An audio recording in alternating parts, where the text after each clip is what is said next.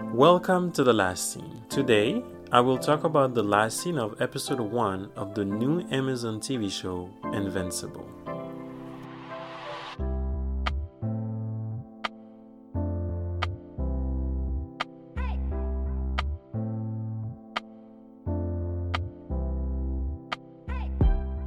Hello again. As I said, today we're talking about the last scene of the Amazon TV show Invincible. The last scene of the first episode of Invincible from Amazon Prime. And um, as as I previously said in the previous episodes, I'm going to say why I chose this scene, what makes it special, and uh, I would rate it, I will rate it out of 10. I chose this scene because I it's more recent. So it's one of the most recent things that I've watched that was memorable to me. I haven't done a TV show in the podcast and I did mostly movies and I wanted to dive into something that's was that was newer but also that was um, different from all the other movies and I plan to do more movies but I will also mix it in with more TV shows etc. I also um, realized that I just needed something different because it's been four episodes. I've been I've been doing a lot of older movies. I did Titanic, Gladiator. I did some. I did um, The Hobbit, but it was The Hobbit is fairly old, so I wanted to do something different. So that's why that's one of the first reasons why I chose it.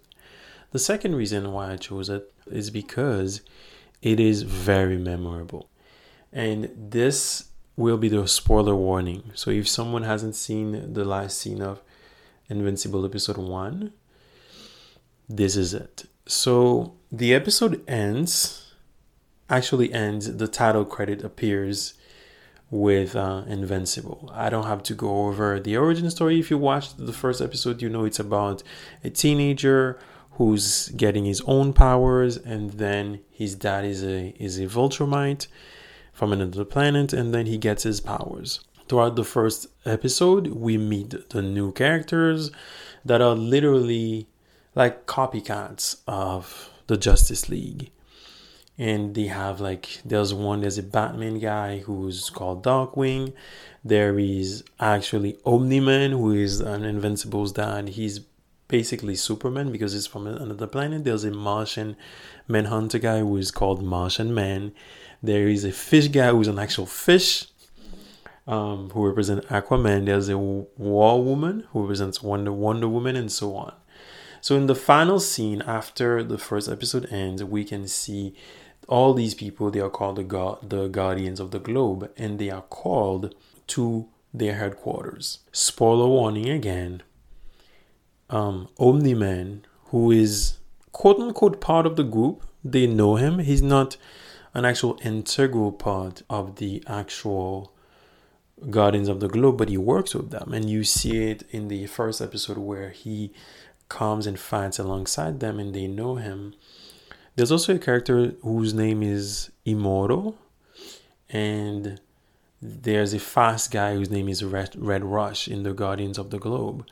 And when they all come together at the headquarters, they're all asking each other, "Hey, who one?" They are asking one another, "Who called? Who called uh, this meeting because their watches were beeping and they all kind of left and they went to the headquarters and then that's when it happened. The memorable part memorable part and the reason why i chose this it's it's one of the best endings to a pilot i've ever seen because it's it makes a huge statement. It tells you this is going to be different. Forget everything you've seen before. This is going to be the real deal. And this is going to be the tone moving forward. And it, it captures um, the idea of what this show will be in the future. Basically omni-man comes and kills all of them. It he and he doesn't do it. He well he doesn't do it in a nice way. There's no mercy killing here.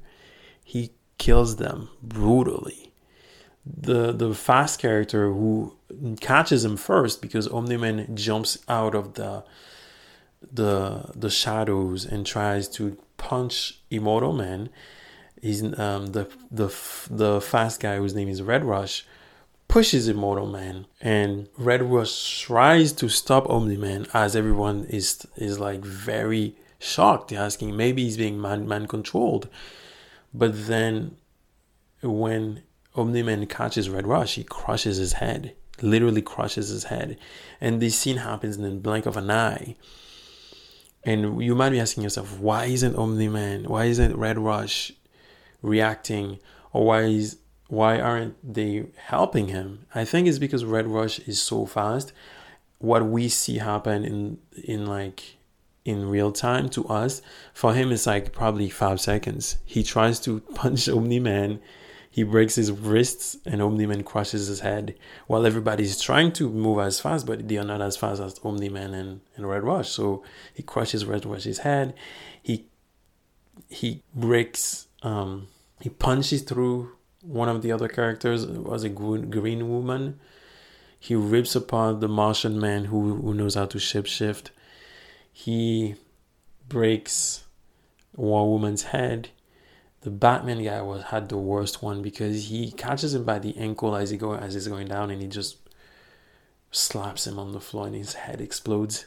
The the show is graphic and very violent.